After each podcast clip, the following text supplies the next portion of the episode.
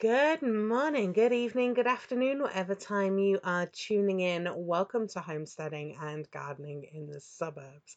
I'm Emma from Misfit Gardening, and the weather and seasons are finally changing. We've actually got some high winds here in Maine and a frost advisory until Monday. So, whilst we're pulling out the last of the potatoes, we're harvesting some green tomatoes to ripen indoors, and we're letting the pole beans dry out for seeds.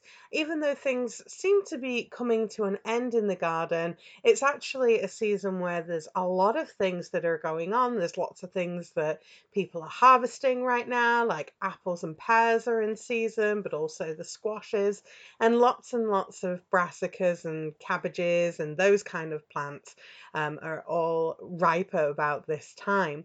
And, you know, this is also a busy season for things like seed saving, right? Collecting seeds to be able to grow for next year. And I'm very much a, um, a fond gardener who grows seed to seed, right? Starting from a seed, nursing that plant all the way through and then harvesting seeds to grow the following year and kind of keeping that cycle going here on the homestead, um, I've been a little bit sidetracked by windfall pears and apple harvests and uh, the possibility of building a homestead cider press. So, my dream of having hard cider and perry for winter might not be a dream if I can convince my husband to build a cider press.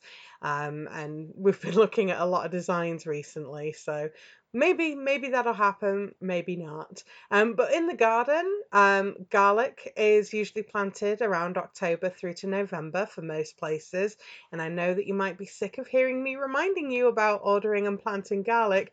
Um, it is a great vegetable to grow in the garden. And you'll be surprised at how different the flavors of different varieties are. And it's pretty straightforward to grow. Um, if you're new to homesteading and gardening in the suburbs, then to grow garlic, you basically open up the clove, um, or the bulb, sorry, for the cloves, and you want to keep that papery wrapper on the cloves, and you plant the cloves in the in the ground. Um, plant them about an inch down. You want the pointy end pointing up to the sky and the flat base uh, pointing downwards into the soil. And then you just cover those cloves up, cover it with some mulch, and leave it be. And come spring, those shoots will start to grow. And um, garlic is relatively straightforward to grow. Um, you know, some people do find it difficult to grow, other people find it easy to grow, but that could be said with any vegetable. Some people find them very easy to grow, other people find them very difficult to grow. Carrots, for example, carrots have um, been a struggle and a success. It really depends for me. Um, but not everything grows well for everybody, and sometimes I mean, garlic the first year um, here, I tried planting it in spring. Um, and normally I, I don't spring plant my garlic, but I know people um, who are in Texas who spring plant their garlic and it works great for them. Um, I tried doing it up here to see if I could get a harvest, even if it was just a small one. But also, I like to have garlic growing because it helps to deter a lot of pests. And something ate my garlic, and I have no idea what it was. It was probably a rodent um, that ate the garlic. But garlic's usually one of those like tried and true, you know, things to help um, deter pests. So I was a little perturbed um, that my garlic didn't grow this year. But I've got some ordered and it is on the way. So garlic is going to be the first things that I'm planting in my no dig garden beds that I've been working on. So I'm very excited for those to be arriving. Um, but there's a few other things that we can be planting and a few other bits and pieces that we can be doing um, in the fall season. Um, in our gardens to help us for next year. And one of the things is bare root strawberries, and those can be picked up. You can get bundles of them, like 50 bare root strawberry plants, quite, you know, reasonably. Um, I don't know if you would ever want 50 bare root strawberry plants, but you might. Um, you might get really creative in growing them in hanging baskets and other containers as well. I know I did when I inadvertently ordered a lot of bare strawberries. Um, but you can be planting those in a sunny growing space in your garden about now.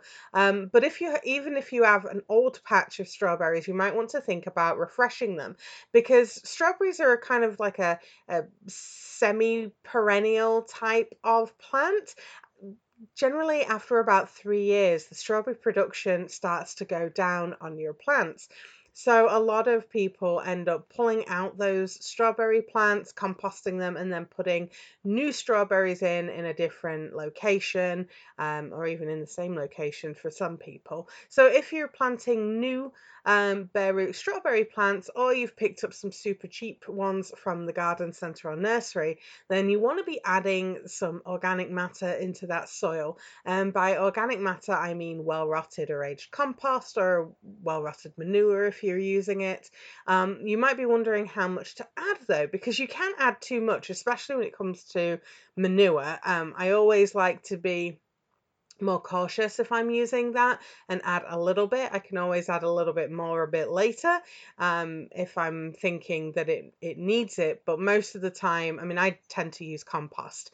and um, that's that's the majority of what I have is compost. If I do use manure, I have it separate and I compost it separately um, because I will add it to my garden beds in fall, not in spring. Um, but if I'm going to be using compost, I would add about three or four heaped shovelfuls. Um, and if I had well rotted manure, I would add about two shovelfuls in the average garden bed. So let's say it's about three foot by five foot long. Um, you'll start to get a feel for how much of compost or manure to add to your garden as you gain experience and grow each season. Some of the areas of your garden might need more, others might need less. And you'll often see, especially if you read like gardening magazines or gardening blogs, especially ones that are, are done in the UK, it'll be pretty vague in terms of like, you know, work in some well rotted organic matter or something like that. And it's it's really because it depends. You know some gardens need a lot more compost and things particularly if you've got very sandy soil. Um, they seem to want a lot more compost to you know help establish that soil structure. Um, others don't want as much because they're already very fertile. And you'll start to see that as your garden grows and you're working in your garden, you'll start to see these changes in terms of like how much um, fertility and things you want to be adding, um, but also like how much seems to help you get better crops. So when I lived in Utah, I would add in four shovelfuls of compost for each garden bed that I had, and I would do that in fall. And then come spring, I would be adding another couple of shovelfuls, about probably about two shovelfuls. And if it was where I was growing tomatoes, it did not have to be like, you know, super well rotted um, compost. It was kind of partially rotted compost that I would add onto those beds because it would be breaking down as those tomatoes were growing and kind of keep feeding them. And they were they were super happy when I when I did that. they they quite liked the the trashy compost I called it. Um, but you know I had other areas of the garden like the test bed area where I just added compost and I spread leaves, like full leaves on that every year for a couple of years. And it just turned from this like sandy mess into this beautiful, like loamy soil that just, I mean, it grew really, really well. Um, unfortunately, we left after just as I'd gotten the soil to where I wanted it to be. We ended up moving. Um, but you know, we can do the the same thing here. You know, working in different amounts of compost until we build up that soil structure that we're looking for. And that's part of the reason for me having these no dig garden beds. Number one, because the pasture just like overtook everything incredibly fast. Um, my neighbor and I took a walk through the garden the other day, and she was like, "I can't even see where you're." Garden beds were and I, and it was because the pasture took everything back so quickly. Um, so that that was kind of one of the bigger reasons why. But also the soil here is very sandy um, and there's a lot of boulders. And yes I had very sandy and lots of boulders where I was in Utah and that was why I had raised beds. Um, but here the the soil's not as alkaline as it was in Utah. Like the soil was very high pH in in Utah. Um, so having a raised bed kind of helped me to combat some of that and grow crops a lot better. I don't have that problem where I am in Maine. I actually have quite low pH because um, things like blueberries, which like acidic soils grow very well, and there's a lot of pine trees and things where where I'm at. I've got very mixed hardwoods on the land. Um, so you know, just kind of getting an understanding of what is growing and where things grow in your local area can help you get a better understanding of your soil. Um, but the more that you are in your garden and you are working with your garden, the more that you kind of see, like, oh, I need to add a little bit more. Like, I would side dress a lot of my plants with compost. Um, when I first started growing, particularly with heirlooms, because they needed a bit more love and attention. Um, so I would side dress a lot of things, but also the type of irrigation system that I had meant that things you know needed um, protecting a lot from that overhead watering and kind of splashing up. Um, i'm going to be seeing really what this no dig garden bed is going to be requiring in terms of compost um, and you know if i decide to use manure when we start getting um, animals. We'll we'll see. Um, but have have some good notes. Um, you know, write down things in your garden journal. Like if you're planting out your strawberries, you know that you added, you know, three heap shovelfuls of compost, and then kind of see how things are growing in spring. If it looks like they need a little bit more pep in their step, you know, add a couple more um, shovelfuls of compost. You know, you're not going to necessarily hurt your garden by adding more compost, especially if you just put it on the top and use it as a mulch. Where you can come into some trouble is with the manure um, because of the amount of nitrogen that's in there. So you never want to be putting like fresh manure on your garden anyway. You always want to have it composted, and a lot of people compost manure for at least a year before it comes anywhere near their garden bed, which helps reduce the risk of you know, pathogens and things being transferred into the soil anyway. Um, but you know, I've done a few podcast episodes about using manure and composting. You can definitely check those out, but also make sure to check out some other resources that you have available. Like I'm, I'm a real big fan of the local extension offices um, here in America for you know the states. Um, they have a different extension office, and there's a lot of them that have a lot of information um, about you know, gardening. There's lots and lots of stuff about gardening. Most states have a master gardeners program, and um, a lot of them will have like either a phone number that you can call or you can email them with with your questions. Some states will email you back um, with their answer, and others they tend to post them online so other gardeners can benefit from your questions. So definitely use that as a resource. And you know, obviously, there's always your local library and grabbing a gardening book or two. Um, that's always fun to kind of read through. But certainly, if you're reading like older books on um, gardening, a lot of them, you know, propone the the use of manure um, in the garden. And I know a lot of people don't want to use it in their garden for, you know, a myriad of reasons. So I always like to give out both options.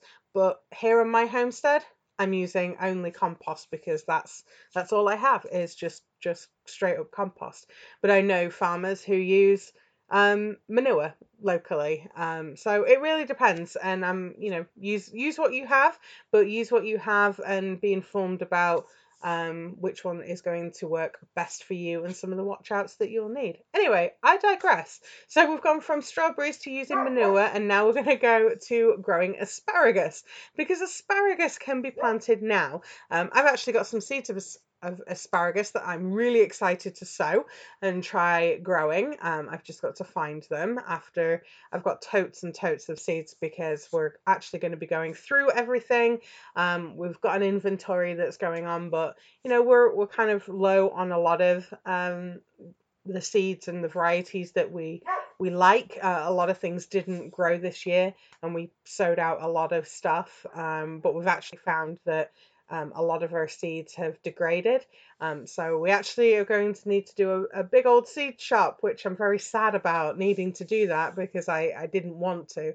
Um, but the, the good thing is after us going through and having done this inventory, you know, I found seeds that, you know, I didn't even realize that I had. They were in a, you know, an, an old biscuit tin uh, that I had from um, the UK that I'd stored, you know, seeds in. The, the seeds weren't from the UK. These ones were um, Seed Savers Exchange um, from here in the US. But asparagus is like one of those like long term crops. So if you plant it, um, you need to know that you're not going to be able to harvest it for a couple of years, um, at least three years usually for it to get um, established in the garden we've got random asparagus plants growing all over the backyard um, and we keep finding more. So as we begin to like clear the land we're finding more and more asparagus popping up everywhere. Um, it's been great. Like we love fresh asparagus straight out the garden. Like my husband will just pick it and then start eating it as we're walking around the garden.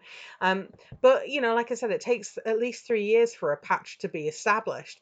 And asparagus that is planted in fall, particularly ones from one-year-old crowns or one-year-old roots, you might see it being sold as a bare root um, asparagus plant or um, an asparagus crown, depending on where you're you're looking. Um, but if you plant it in autumn, they tend to establish faster, and the effort that you put in now is going to help put your plants in the best place for many many years to come. Because asparagus is one of those plants that can be producing a crop every spring for decades to come. That's why I like to take time in putting things that are perennials, so not just like fruit trees and fruit bushes and stuff like that but plants like asparagus or other perennials like i want to make sure that i put them in the right place because once i put them in you know they're going to be producing for many many years to come and i want to make sure that they're in the best place for the plant but also the best place for you know me and my garden too. Like I, I don't want to be putting, you know, the asparagus in the middle of, you know, the main thoroughfare um, where everybody rides the tractor through because that's where it's growing right now, which is not ideal. um, so you know, we want to move it to somewhere where it's going to grow very, um, very well. So drainage is important when it comes to asparagus um, ironically because a lot of people kind of think that it does very well in overly waterlogged soil because it's often found you know around streams and things um, but actually it does a lot better if you have good drainage. So if you have a lot of clay in your soil, you have, you know, typically a lot of waterlogged soil, you want to be mixing like half and half mixture of topsoil and coarse sand into the garden bed where you're going to be growing your asparagus. And to do that, you can dig it over. I like to use a garden fork, so I'll mix it in you know, dig over the, the soil and then mix in this topsoil and coarse sand. Um, and you can also use the opportunity to mix in some compost or well rotted manure if you want to in that garden bed. Now, when it comes to planting your asparagus roots, known as crowns, um, you're going to be needing to dig a trench. And you want to dig a trench that's about a foot deep and two foot wide. And at the bottom of that trench, so you want to dig out the soil. So dig out the soil, dig a nice trench, right? Um, then you want to put back in some of the soil at the bottom and you want to make a little ridge. And that ridge wants to be roughly six inches high. Doesn't doesn't have to be exact, right? I am not expecting you to be like whipping out your tape measure and measuring like the, the ridge, right, and making sure that's six inches high. It's just a rough guide, right? Really, what's important is you want the the long roots of your crowns to kind of dangle over the ridge because when you get your asparagus roots, you'll notice there's like a a bit at the top, like a circular bit at the top where all those roots are, and that's that's your crown. And then you've got all these long, dangly, spidery roots um, that sort of dangle down, and those you want to dangle down, you know, into the you know, over the ridge and into the trench. But that crown wants to be kind of a little higher because that's where your um, asparagus spears and things are going to be coming from. But you want to give them plenty of room for more roots and more spears and things to be growing as those plants mature. So you want to be putting those crowns about a foot apart. And I know that seems like a really big amount of space, especially in the beginning when you're only getting like you know, one asparagus spear coming up maybe if you're lucky in the first spring, right? But over time, you're going to start to get more and more and more. We've got an asparagus patch that was over by um like the little shed there was like a, a lean-to shed that was down in the garden i guess they used to do some stuff with um scouts or like the kids would be camping out out there and that's like now where our garden is um, although we also discovered it's where the groundhog lives. Um, but there's a, a very well established asparagus patch that is right there and i have no intention of moving that one because it is so well established and it produces some massive massive asparagus. Um you know spears so i definitely don't want to touch that. But when it comes to you know intentionally planting one then you know i definitely want to use that opportunity to give them the space that they're going to to need in the years to come. So once you've placed your asparagus crowns so you've got the the actual crown bit at the top of the ridge you've got the roots dangling over each side of the ridge and they're nicely spaced out then you want to backfill that trench with the soil and then cover it with mulch and just water it in and leave it be. Um, if you get asparagus spears that are coming up in spring, do not harvest them. I know it's so tempting because fresh asparagus is amazing, but hold off harvesting for two years. I know, I know. That's that's like the worst thing I could be telling you, right? It's like, oh, I've got to wait even longer. But if you do, your plants are going to be fully established and they're going to be producing like year on year bigger harvests for the next 20 years or even more. So it is worth holding out for that bigger harvest, you know, coming. And if you're planting from seed, you want to be waiting three years before you start harvesting. So if you're planting out the crowns, they're typically a year old. So the, the asparagus crowns are usually a year old that you're going to get, or the bare root asparagus plants are about a year old. Um, so you can wait two years before starting to harvest. If you're going from seed, you want to be waiting three years before you start to harvest. So just a top tip there. Um, but asparagus is wonderful, and it, you know it's incredibly expensive to be buying in the store. Um, and, you know, once you have fresh asparagus out of your garden, like you'll, I mean, it kind of ruins the stuff that you buy, even the fresh, like, first flush of asparagus that you get. We did a, we did a side by side asparagus taste test, I'm sad to say. Um, so I had some like fresh stuff that we'd bought out of the store. And um or the farmers market or something. It, it was it was kind of local stuff that we'd we'd got. And then we had stuff that we'd picked fresh out of the garden. And you know my husband went off into the other room and was chilling and watching tv and i cooked them the same. So i just did them with a little salt and olive oil just just did them up in in the um, cast iron skillet. And but i split them up. So they were on two plates and i had him try you know one from each of them and it was immediate the difference between them because the ones out of the garden were sweet and delicious whereas the ones from the store lost all of that sweetness. So i know everybody always says like homegrown veg tastes the best and i think a lot of it is just because you're eating it fast as well. So it's fresh out of the garden and it's not losing a lot of those natural sugars that are within the plant. So it really was delicious. Um, so anyway, I digress from um, asparagus. I need to. Oh, now I'm hungry for asparagus. Like asparagus for breakfast and a boiled egg rather than soldiers. Oh, that's so good. Um, oh, yeah, that's that's a seasonal treat. Is that one? Um, in mild areas where winter isn't covered in a bunch of snow, um, one of my favourite plants is actually a perennial and it happily grows without a lot of inter- intervention and brings hummingbirds in for its bright red flowers. And you might be thinking, what on earth is your favourite plant? Um, and actually, runner beans are one of my favourites. And um, I had a lot of a lot of runner beans growing up as a kid, and I never thought like beans would be right up there with my favourite plants, but they are, and I absolutely adore beans. And runner beans are definitely one of my favourites, and you can overwinter them in zone 8 for sure um, maybe zone 7 and zone 6 if you are lucky. So, overwintering is where you protect the plant from the cooler temperatures and then let it grow again. And to do this, there's a couple of ways you can do this. So, you can cut back your runner beans, leaving stems about two inches tall above the soil level, and then pile on mulches like fall leaves and straw, and then kind of cover and secure clear plastic over the mulch and beans to help keep it dry. And then you want to keep an eye out for slugs on your new shoots and keep that frost protection on. So keep that um, plastic in place until after the risk of frost has passed.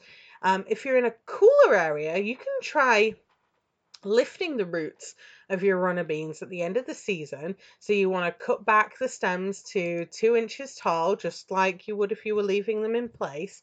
Um, but you want to be lifting those roots out. So you want to get a garden fork in there and then pull up those runner bean roots. And then you want to put them in a pot or a container with some damp compost damp like a wrung out sponge, not soaking wet compost, because if things are overly wet, then you're going to promote them to rot rather than kind of just kind of sit dormantly, which is what we're looking for. And then you want to keep that pot or container in the greenhouse or, or in a shed. Um, watch out for rodents nibbling the green shoots that start to appear in spring. Um, but once the risk of frost has passed, you can plant out your runner beans. And this over a wintering trick works for a lot of different plants. Um, hot peppers and sweet peppers do well being overwintered and then replanted. The delicate dahlia flower tubers are often one that is lifted out of the ground um, and then stored, and then you replant them in spring. Geraniums, you can dig up geraniums and then overwinter them in the greenhouse. Even rosemary. Um, peppers don't get pruned back to two inches of stem, um, and you know geraniums don't either. Even rosemary. So do a little bit of research on overwintering some of these different um, plants and see what you know you might want to try in your garden. Um, rosemary we would bring inside into the house because we use rosemary a lot in cooking. Um, peppers, I mean, peppers you can give them a bit of a pruning if the deer haven't done it for you like they have for me. Um, I'm honestly, I'm really, really tempted to be digging out all of the pepper plants that I have, like the sweet peppers, because I didn't get any sweet peppers at all this year because the deer just kind of kept coming along and pruning it all. Um, so I'm really tempted to put them all into containers and then try and find a home for them somewhere in the house um, to overwinter them and then, you know, plant them out outside in spring. And actually having um, overwintered some of these warmer weather plants gives you an advantage in spring in that you're transplanting bigger and more established plants. So you're going to start to see those flowers and fruits appear much sooner. Um, and actually, growing flowers, herbs, and peppers in containers may, makes overwintering them even easier because you can just pick up the container and move it into the greenhouse or even indoors and then bring it back outside again later. Um, so there's there's some good advantages to growing things in containers, especially if you're in a short season area. But I would love to hear from you. What are you planting or what are you looking to overwinter in your garden this year? Let me know over in the Facebook group. And until next time, I hope your garden grows beautifully and I'll see you next week.